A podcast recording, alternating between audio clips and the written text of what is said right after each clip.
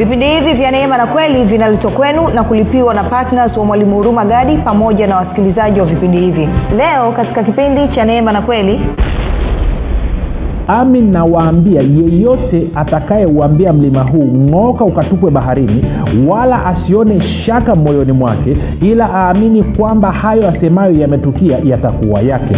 Kwa sababu hiyo kwa sababu ipi?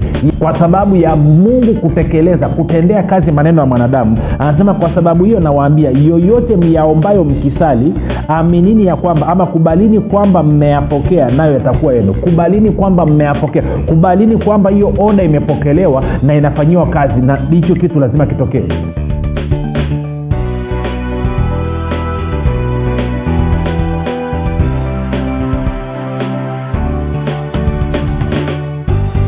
Popote pale ulipo rafiki ninakukaribisha katika mafundisho ya neema na kweli. Jina langu naitwa huruma gadi.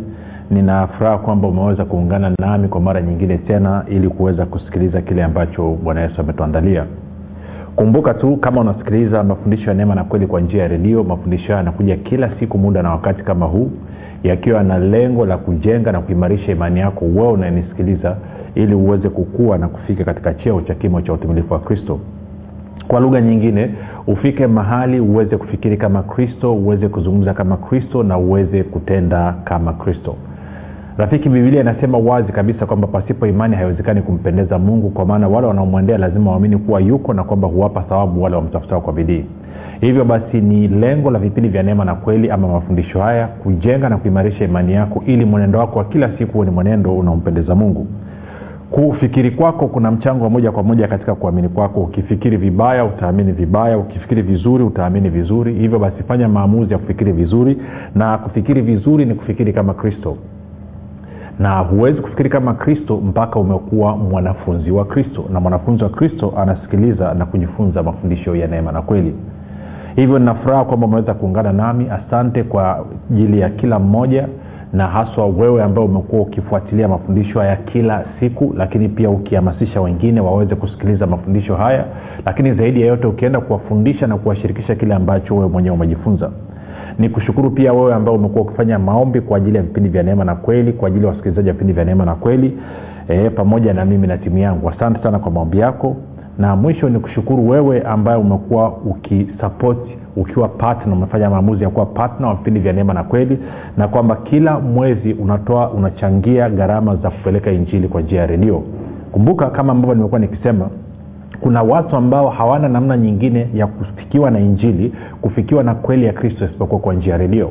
Hivyo basi kwa sisi ambao mungu ametuneemesha ametukirimia na tuna cha ziada ama tunaweza tukatoa hapo kidogo kwa ajili ya kusaidia wengine waweze kufikiwa na ujumbe huu basi tunavyofanya hivyo tunawaonjesha hao ndugu wema na upendo wa mungu katika maisha yao. Kwa hiyo ongera sana wewe ambao umekuwa ukishiriki kila mwezi kuhakikisha kwamba unapeleka injili kwa njia ya redio. Nikumbushe tu kwamba mafundisho ya neema na kweli pia kama ungependa kuyapata kwa njia ya picha maanaake ni kwamba unaenda kwenye youtube channel. Kuna channel inaitwa mwalimu huruma gadi.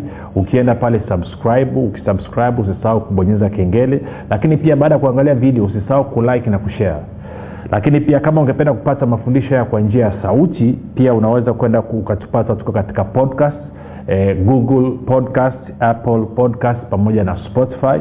Nenda tukule alafu andika mwalimu huruma gadi alafu itakuja podcast ya kwetu subscribe nawe utaweza kupata mafundisho haya kwa njia ya sauti. Lakini zaidi ya yote pia yanapatikana kwa njia ya whatsapp. Kwa hiyo kama una namba ya whatsapp ama telegram basi unaweza ukaunganishwa kwenye grupu linaloitwa mwanafunzi wa kristo. Tuma tu ujumbe mfupi sema niunge katika namba 789 52 baada ya kusema hayo rafiki uh, leo nataka tunaendelea na habari ya kutafakari kuhusu swala zima la maombi lakini nataka tuanze eh, ka, kaengo kadogo hivi ambako ka, eh, ka, somo la muhimu kidogo kwenye husiana na maombi.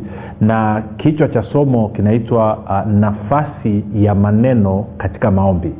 Nafasi ya maneno katika maombi. Pia ungeweza kuamua kuita labda umuhimu wa maneno katika maombi. Kwao vyovyote vile lakini tunachotaka kukiangalia leo tuangalie kwamba maneno ninayoyazungumza na haswa wakati niko katika maombi na baada ya kutoka katika maombi yana mchango gani? Yanachangia nini? Yanasababisha nini kitokee yana athiri kwa kiasi gani maombi yangu?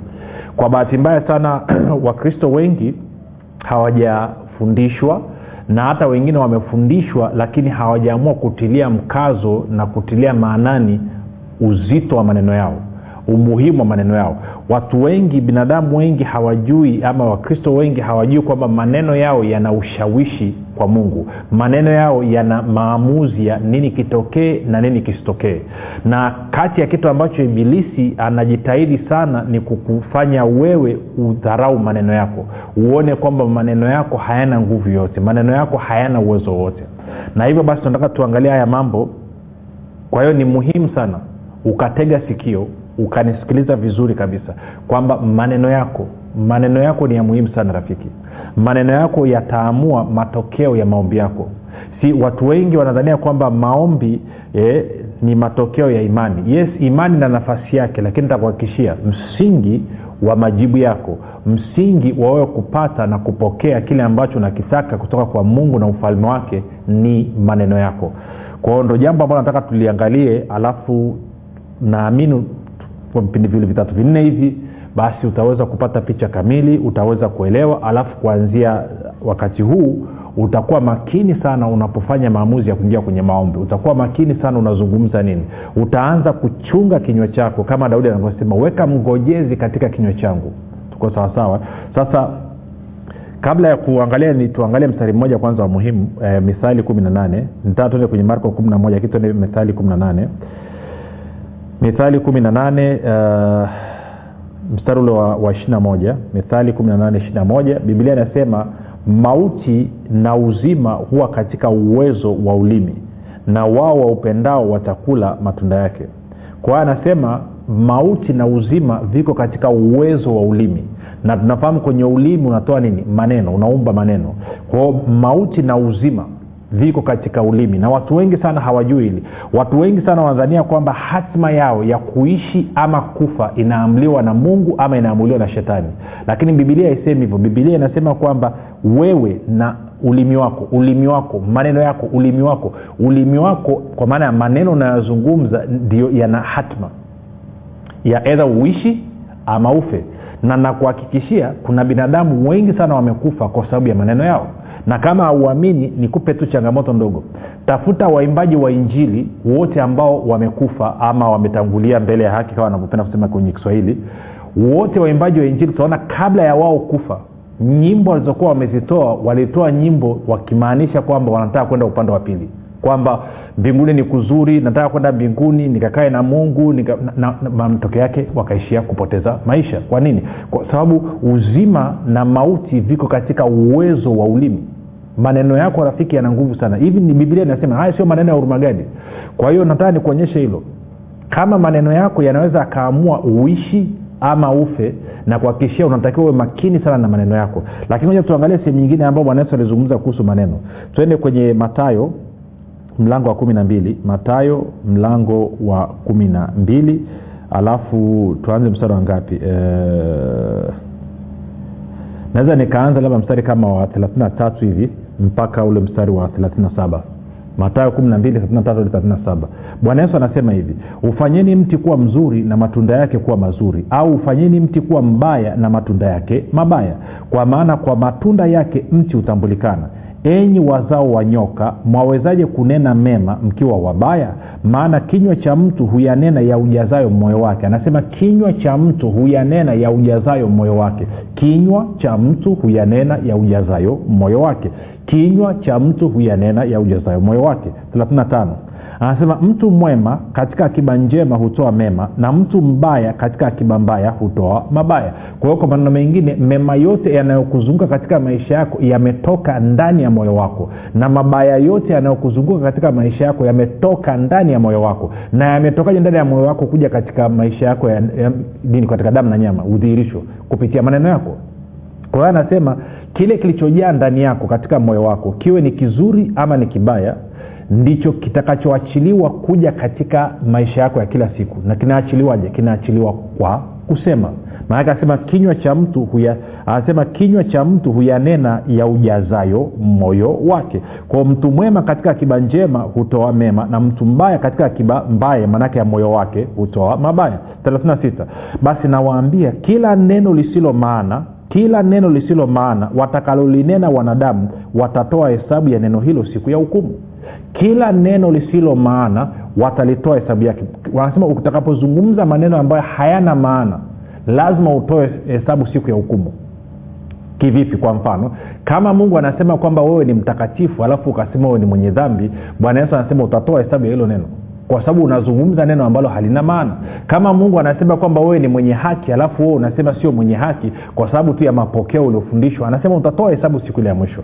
Sasa angalia ntarudia tena 36 anasema basi nawaambia kila neno lisilo maana watakalolinena wanadamu watatoa hesabu ya neno hilo siku ya hukumu. 37 kwa kuwa kwa maneno yako utahesabiwa haki na kwa maneno yako utahukumiwa.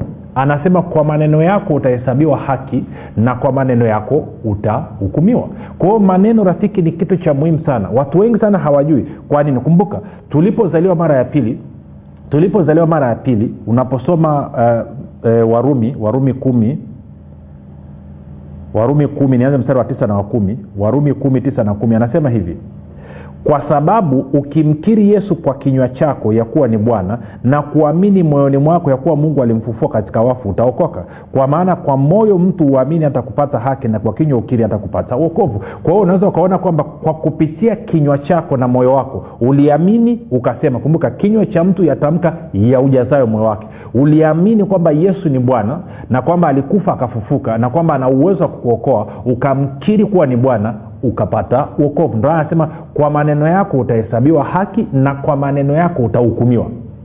Tunakwenda sawasawa rafiki? Kwa hiyo maana yake nini? Maana yake ni hii kwamba maneno yako ni ya muhimu mno.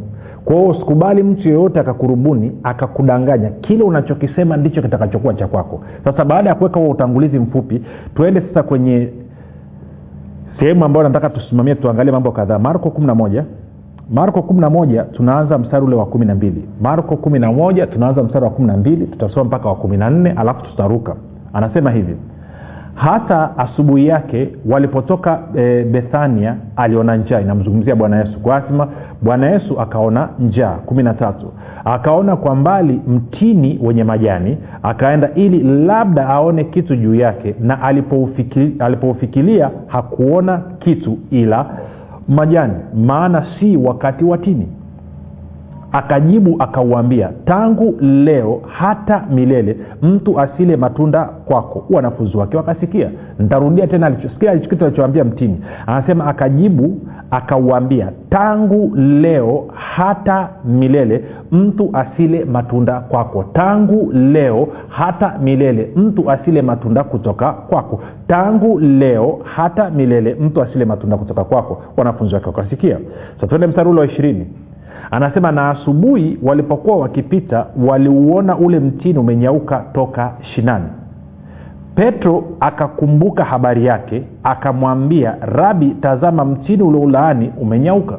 Kwao amesema tangu leo hata milele mtu asile matunda kutoka kwako. Kwao mtini ulivyoambiwa vile bibilia inasema kwamba ukanyauka kutoka shinani. Nakwenda sawa? Kwao petro anashangaa. Sasa sikia ishiri na mbili. Yesu akajibu akamwambia anamwambia petro mwaminini mungu mwaminini mungu. Ishirina anasema amin nawaambia yeyote atakayeuambia mlima huu ng'oka ukatupwe baharini wala asione shaka moyoni mwake ila aamini kwamba hayo asemayo yametukia yatakuwa yake. Ishirina nne kwa sababu hiyo nawaambia yoyote myaombayo mkisali aminini ya kwamba mnayapokea nayo yatakuwa yenu. Sasa twende taratibu rafiki. Unaye bwana yesu anapita na safari yake anasikia njaa anaona mtini anasema mm, pale kuna matunda. Ngoja niende nikachukue matunda kidogo nile nitulize njaa. Anakwenda kwenye mtini anakuta hakuna matunda. Inamkasirisha bwana yesu. Anasema tangu leo hata milele mtu asile matunda kwako tena. Sasa hiyo ni, ni somo jingine stori nyingine sita kuingia huko baada ya bwana yesu kutamka hayo maneno ule mtini unanyauka tangu shinani. Kwa sababu ya kile ambacho bwana yesu amekisema. Petro anasema kwamba mtini ulioulaani kwao yale maneno lile tamka lilotoa bwana yesu lilikuwa lina nguvu mno likasababisha mtini kunyauka. Kwa wakati petro anashangaa bwana yesu anajaribu kumwambia petro sikiliza hili alijatokea kwa sababu mimi ni special. Hili limetokea kwa sababu ninamwamini mungu. Mstari wa ishiri na mbili mwaminini mungu. Anasema kwa sababu ninamwamini mungu na kama unamwamini mungu maana yake ni kwamba bwana yesu anaendelea anasema angalia tasoma tena mstari wa ishiri mbili na ishiri tatu. Anasema hivi anasema yesu akajibu akawaambia mwaminini mungu amin nawaambia yeyote atakayeuambia mlima huu ukatup, ng'oka ukatupwe baharini wala asione shaka moyoni mwake ila aamini kwamba hayo asemayo yametukia yatakuwa yake. Kwa anasema kama unamwamini mungu kwamba lolote utakalolisema mungu atalifanyia kazi basi hilo jambo lazima lifanyike. Ntarudia tena. Bwana yesu anasema unapokuwa unamwamini mungu maana yake ni kwamba hilo unalolisema mungu atalitekeleza mungu atalifanyia kazi. Tunakwenda sawasawa si, ni muhimu sana. Ndo anasema petro anashangaa sa mwalimu rabi mtini ule, ule, ule umenyauka. Sikiliza. Hata wewe unaweza lakini swala ni moja tu. Unatakiwa umwamini mungu. Unatakiwa umwamini mungu. Kwamba nini? Amini kwamba yale unayoyasema hayo unayoyasema mungu atayatekeleza. Ukiamini kuwa hayo unayoyasema mungu atayatekeleza maana yake ni kwamba then utaweza nawe kufanya kama nilolifanya mi kwa mtini. Sijukaa tunakwenda vizuri rafiki. Kwa nataka kuonyesha kwamba sio mtini umenyeuka kwa sababu mi ni special kwa sababu mimi ni yesu nimekuja sasa mimi ni mungu. Hakuzungumza na mtini kama mungu sijawai kusoma mahali kwenye bibilia ikasema mungu anasikia njaa. Kwa yesu alikuwa anataka matunda kwenye mtini kama binadamu kama wewe kama mimi. Kwao amesikia njaa kawaida naye amekasirika aliposikia njaa. Kama vile ambavyo nawe kusikia njaa huo unakasirika afu kakosa msosi. Ama msosi ukachelewa. Kwao naye ndo anasema alijaribiwa katika mambo yote pasipo kutenda dhambi. Kwao naye alikuwa anapitia sekeseke za kila siku kama vile ambavyo mimi na wewe napitia. Lakini angalia jinsi ambavyo bwana yesu alitumia maneno yake kwa kama aliweza akauambia mtini tangu leo hata milele mtu asile matunda kwako tena na kuhakikishia pia angeweza kuachilia maneno ya kubariki. Na akaamua.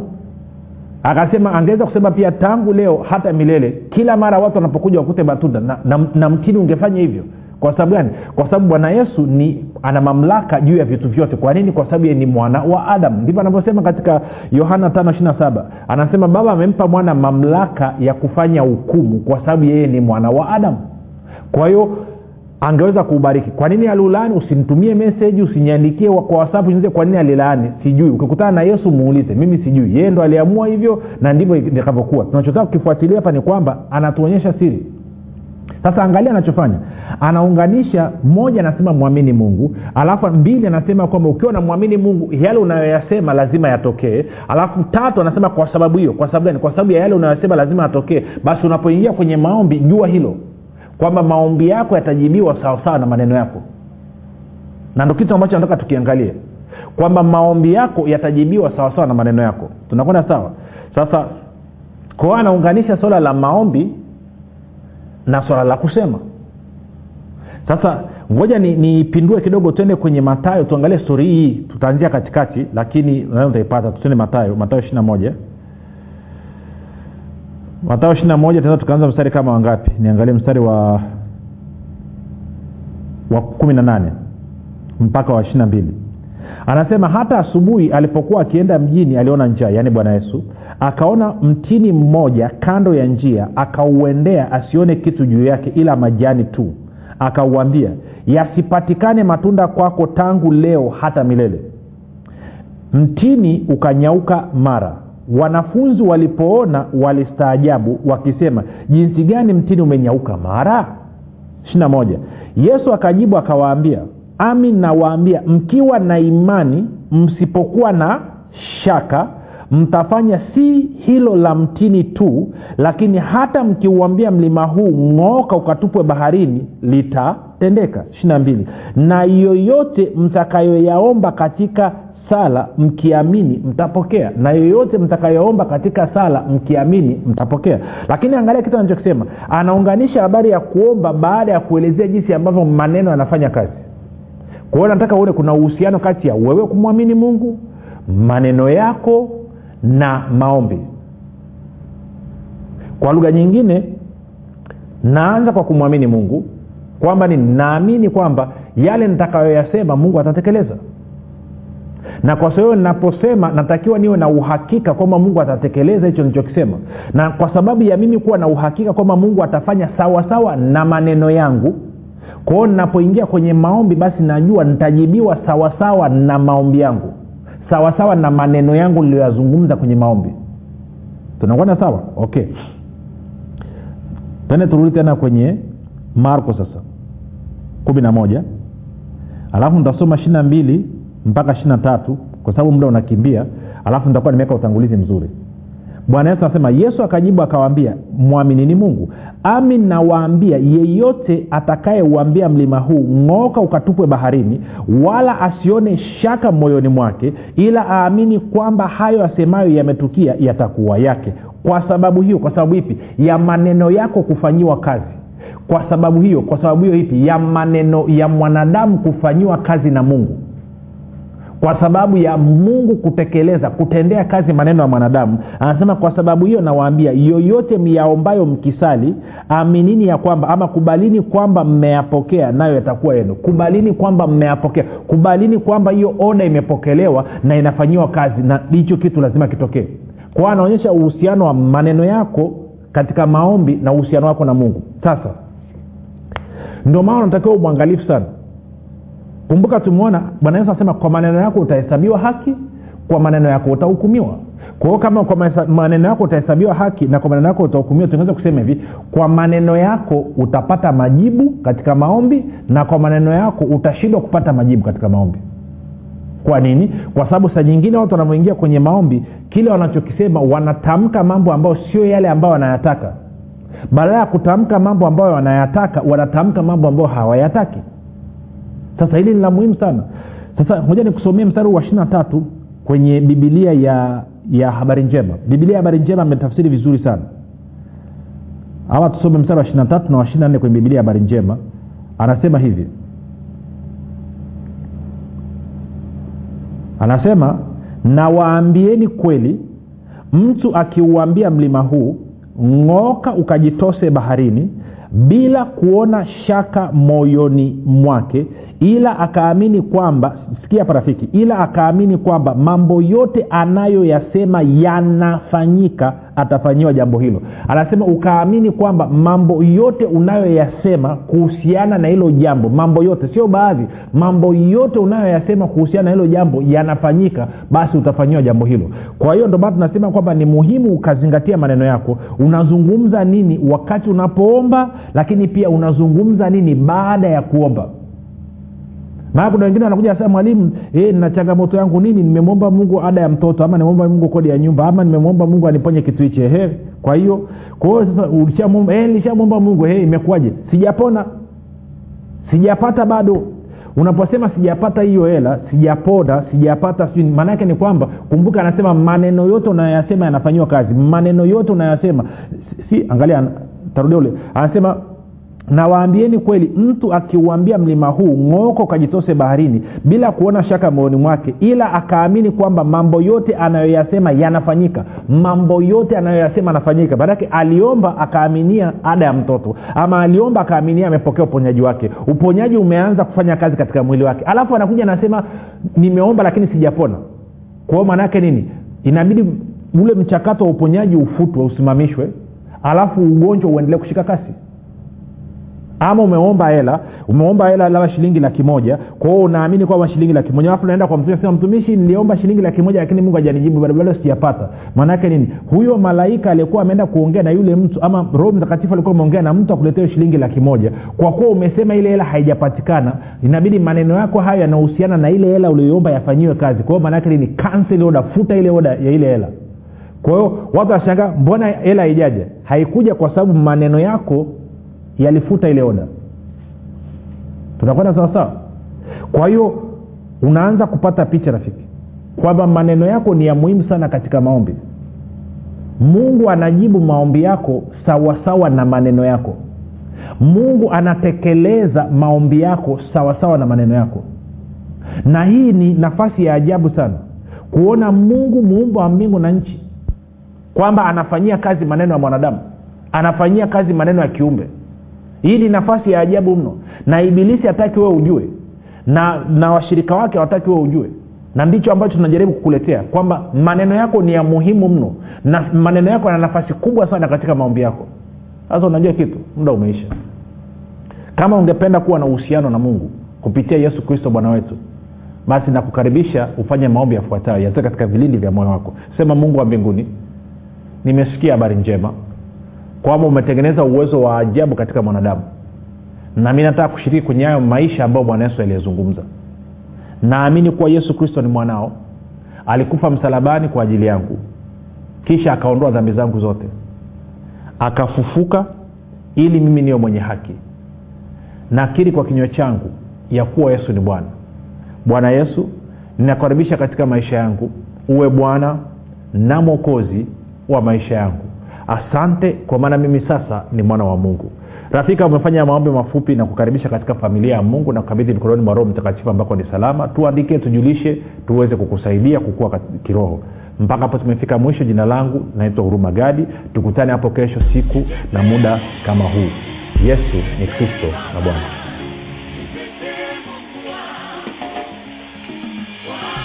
Hii ni habari njema kwa wakazi wa arusha kilimanjaro na manyara sasa mwalimu huruma gadi ambaye amekuwa akikuletea mafundisho ya kristo kupitia vipindi vya neema na kweli kwa njia ya redio youtube google podcast apple podcast spotify telegram pamoja na whatsapp.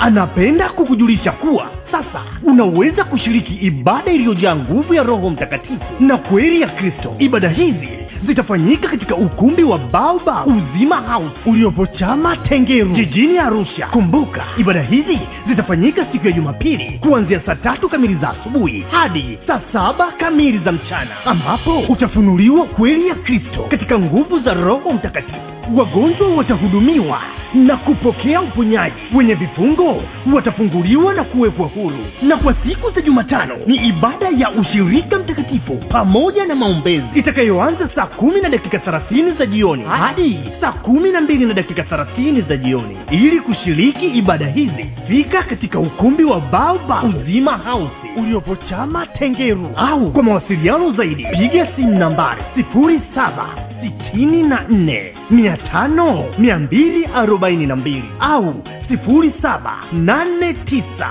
mia tano mia mbili arobaini na mbili au sifuri sita saba tatu mia tano mia mbili arobaini na mbili kumbuka ni kweli unayoijua ndiyo itakayokuweka huru, huru.